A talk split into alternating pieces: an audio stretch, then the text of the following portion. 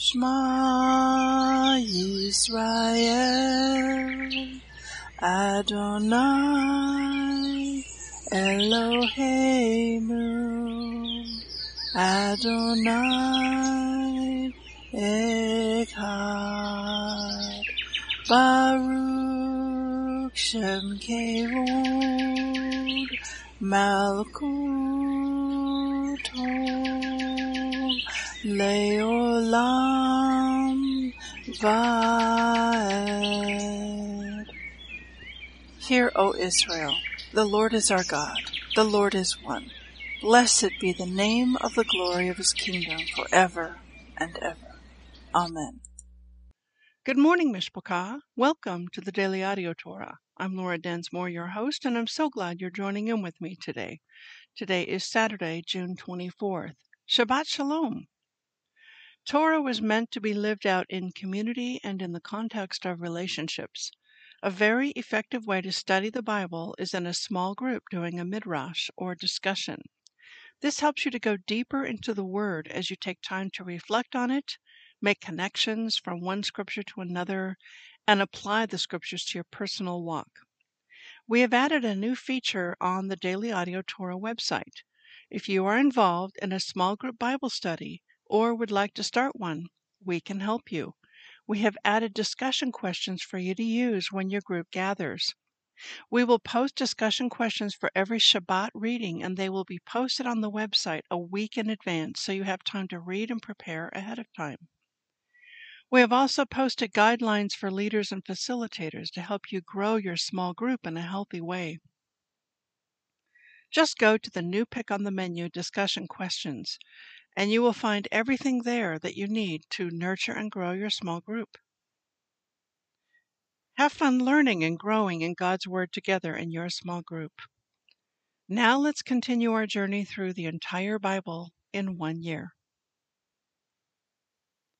This week we are reading from the New Living Translation for the Hebrew Scriptures and for the Brit Hadashah. Today we finish up the Torah portion, Korah.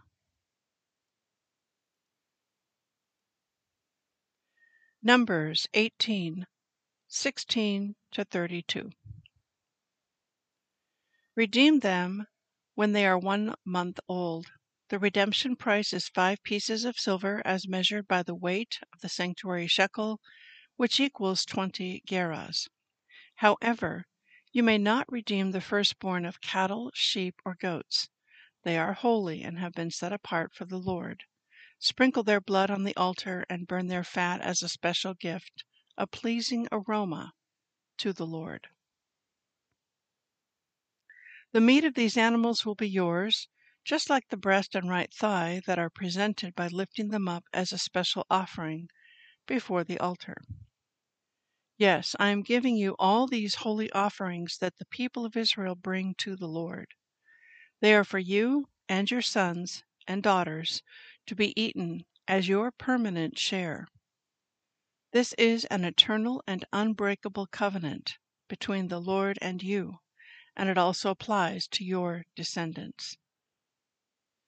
And the Lord said to Aaron, You priests will receive no allotment of land or share of property among the people of Israel. I am your share and your allotment. As for the tribe of Levi, your relatives, I will compensate them for their service in the tabernacle. Instead of an allotment of land, I will give them the tithes from the entire land of Israel. From now on, no Israelites except priests or Levites may approach the tabernacle. If they come too near, they will be judged guilty and will die.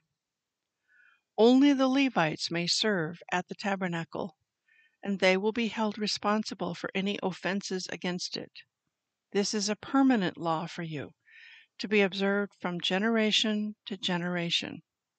The Levites will receive no allotment of land among the Israelites, because I have given them the Israelites' tithes, which have been presented as sacred offerings to the Lord. This will be the Levites' share. That is why I said they would receive no allotment of land among the Israelites. The Lord also told Moses, Give these instructions to the Levites. When you receive from the people of Israel the tithes I have assigned as your allotment, give a tenth of the tithes you receive, a tithe of the tithe, to the Lord as a sacred offering. The Lord will consider this offering to be your harvest offering, as though it were the first grain from your own threshing floor or wine from your own winepress. You must present one tenth of the tithe received from the Israelites as a sacred offering to the Lord. This is the Lord's sacred portion, and you must present it to Aaron the priest. Be sure to give to the Lord the best portions of the gifts given to you. Also, give these instructions to the Levites. When you present the best part as your offering, it will be considered as though it came from your own threshing floor or winepress. You Levites and your families may eat this food anywhere you wish, for it is your compensation for serving in the tabernacle. You will not be considered guilty for accepting the Lord's tithes if you give the best portion to the priests. But be careful not to treat the holy gifts of the people of Israel as though they were common. If you do, you will die.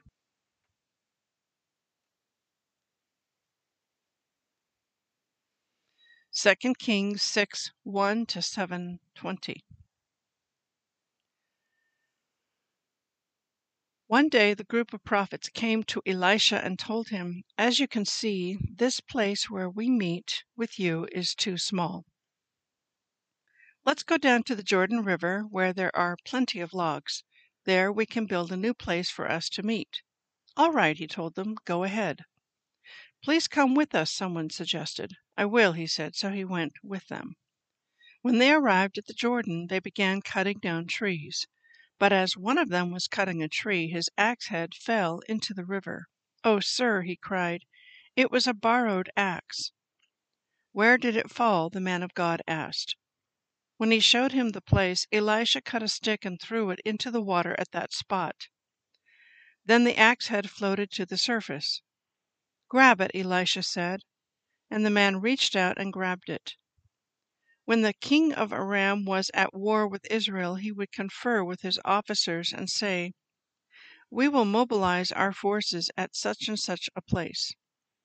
But immediately Elisha, the man of God, would warn the king of Israel Do not go near that place, for the Arameans are planning to mobilize their troops there. So the king of Israel would send word to the place indicated by the man of God. Time and again Elisha warned the king so that he would be on the alert there. The king of Aram became very upset over this. He called his officers together and demanded, Which of you is the traitor who has been informing the king of Israel of my plans? It's not us, my lord the king, one of the officers replied. Elisha the prophet in Israel tells the king of Israel even the words you speak in the privacy of your bedroom. Go and find out where he is, the king commanded, so I can send troops to seize him. And the report came back Elisha is at Dothan. So one night the king of Aram sent a great army with many chariots and horses to surround the city.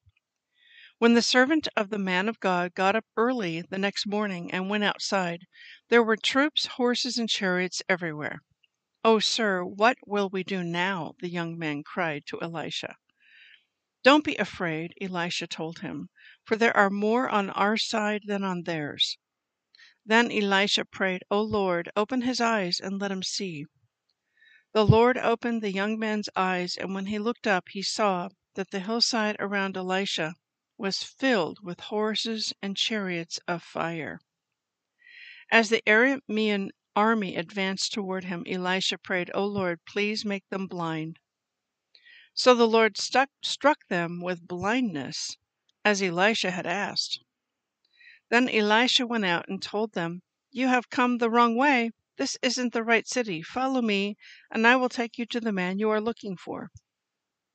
And he led them to the city of Samaria. As soon as they had entered Samaria, Elisha prayed, O Lord, now open their eyes and let them see.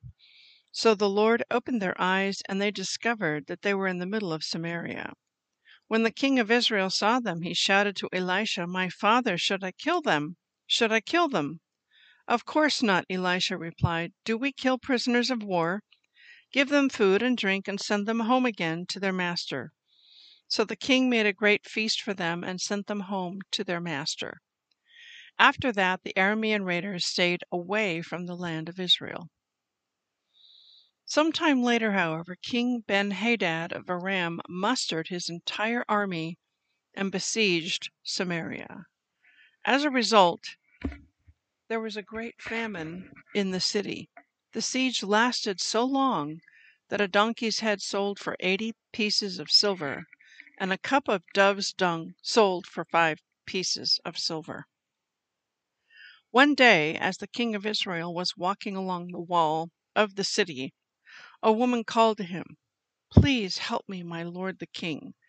He answered, If the Lord doesn't help you, what can I do? I have neither food from the threshing floor nor wine from the press to give you. But then the king asked, What is the matter? She replied, The woman said to me, Come on, let's eat your son today, and then we will eat my son tomorrow. So we cooked my son and ate him. And then the next day I said to her, Kill your son so we can eat him. But she has hidden her son. When the king heard this, he tore his clothes in despair. And as the king walked along the wall, the people could see that he was wearing burlap under his robe next to his skin. May God strike me and even kill me if I don't separate Elisha's head from his shoulders this very day, the king vowed. Elisha was sitting in his house with the elders of Israel when the king sent a messenger to summon him. But before the messenger arrived, Elisha said to the elders, A murderer has sent a man to cut off my head. When he arrives, shut the door and keep him out. We will soon hear his master's steps following him. While Elisha was still saying this, the messenger arrived, and the king said, All this misery is from the Lord. Why should I wait for the Lord any longer? Elisha replied, Listen to this message from the Lord. This is what the Lord says.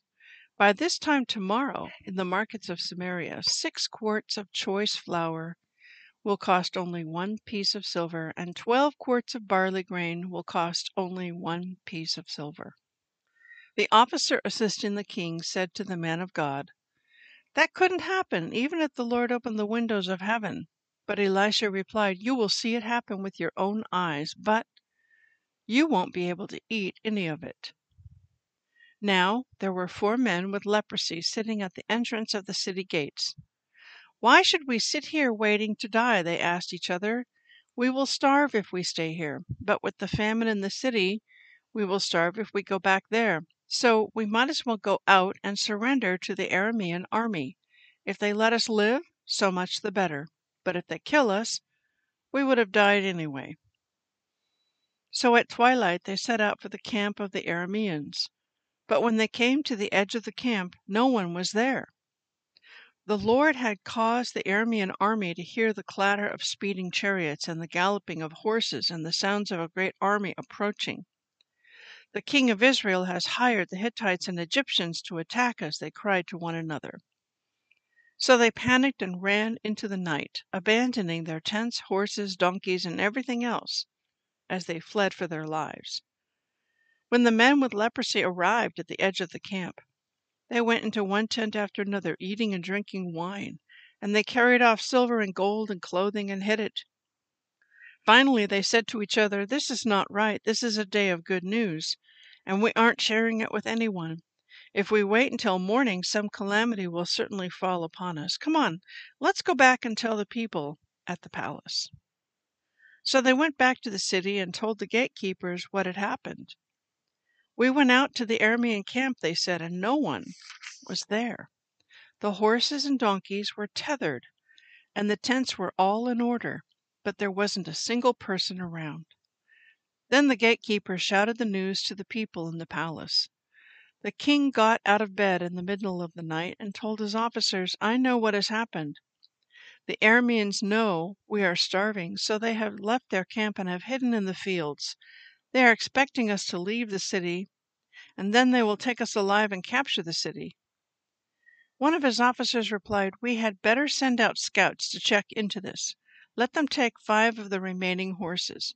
If something happens to them, it will be no worse than if they stay here and die with the rest of us.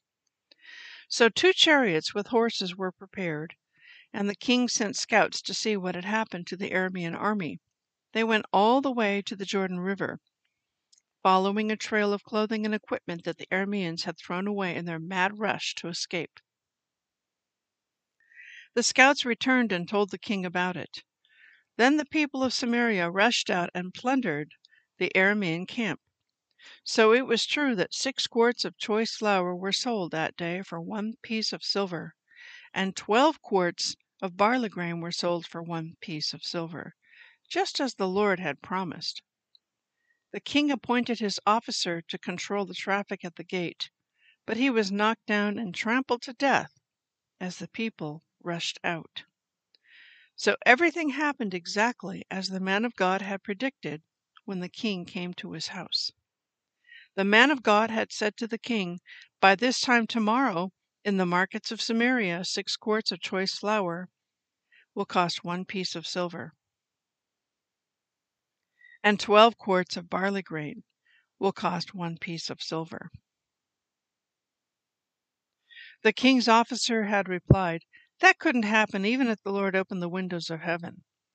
And the man of God had said, You will see it happen with your own eyes, but you won't be able to eat any of it. And so it was, for the people trampled him to death at the gate. Acts 15:36 to 16:15. After some time, Paul said to Barnabas, Let's go back and visit each city where we previously preached the word of the Lord to see how the new believers are doing.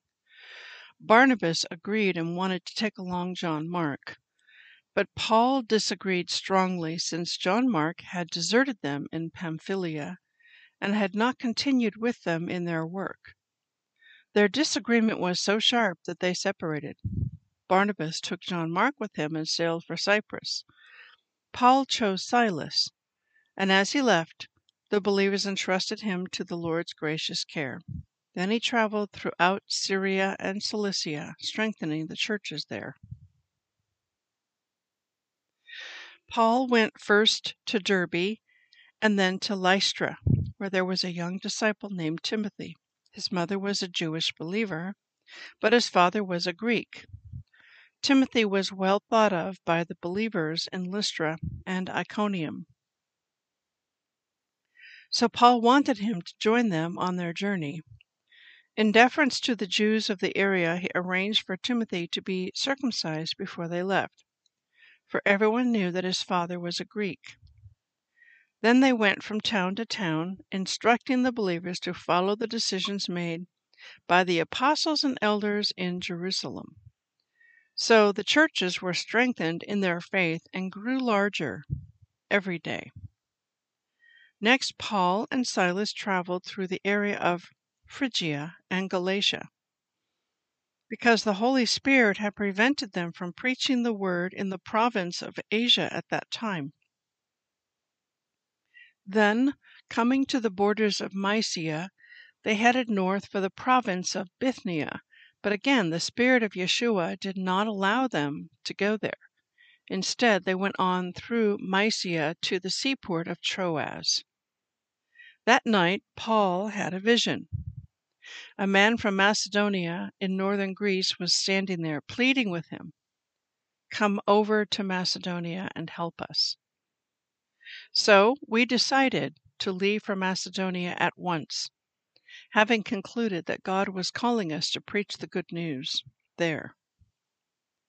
We boarded a boat at Troas and sailed straight across to the island of Samothrace.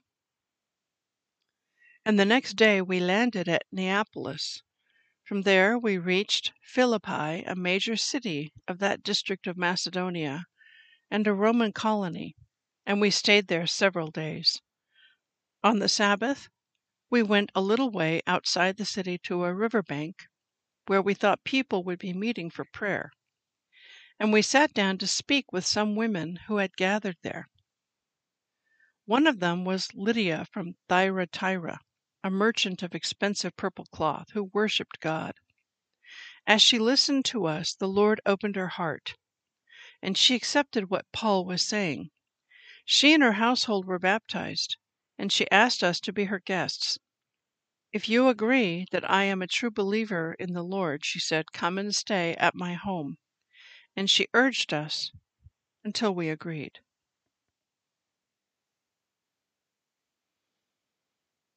Psalm 142, 1 to 7. I cry out to the Lord. I plead for the Lord's mercy. I pour out my complaints before him and tell him all my troubles. When I am overwhelmed, you alone know the way I should turn. Wherever I go, my enemies have set traps for me. I look for someone to come and help me, but no one gives me a passing thought. No one will help me. No one cares a bit what happens to me. Then I pray to you, O Yahweh. I say, You are my place of refuge. You are all I really want in life. Hear my cry, for I am very low.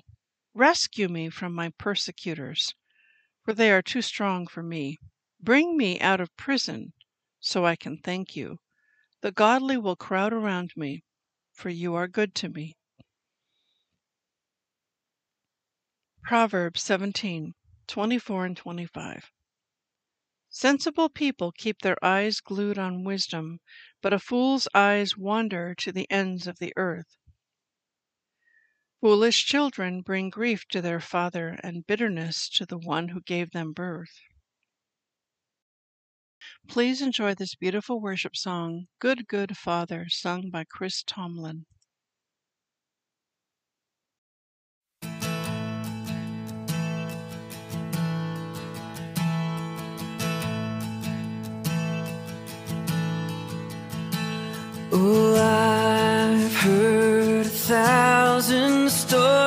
Of what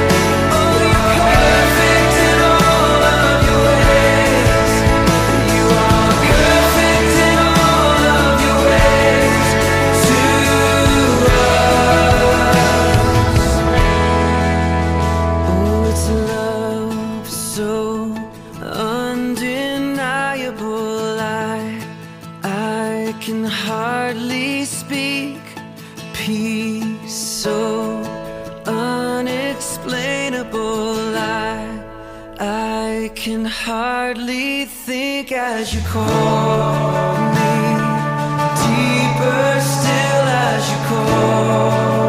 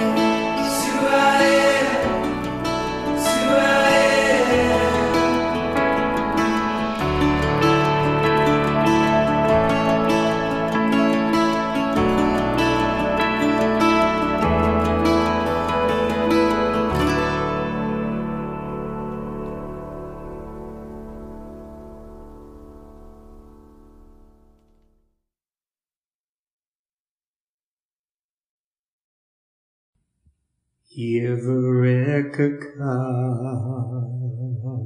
Adonai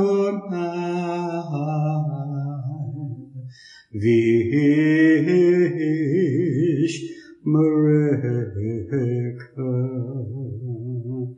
Yair Adonai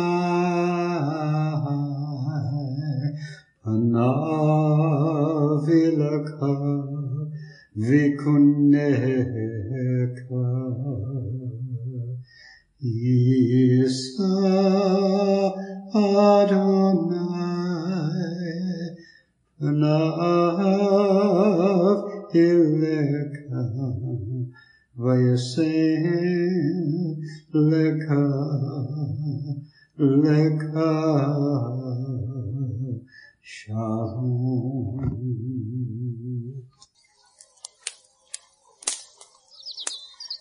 Aaronic blessing from Numbers chapter 6, 24 to 26. Adonai bless you and keep you. Adonai make his face to shine upon you and be gracious to you. Adonai lift up his countenance upon you and give you peace.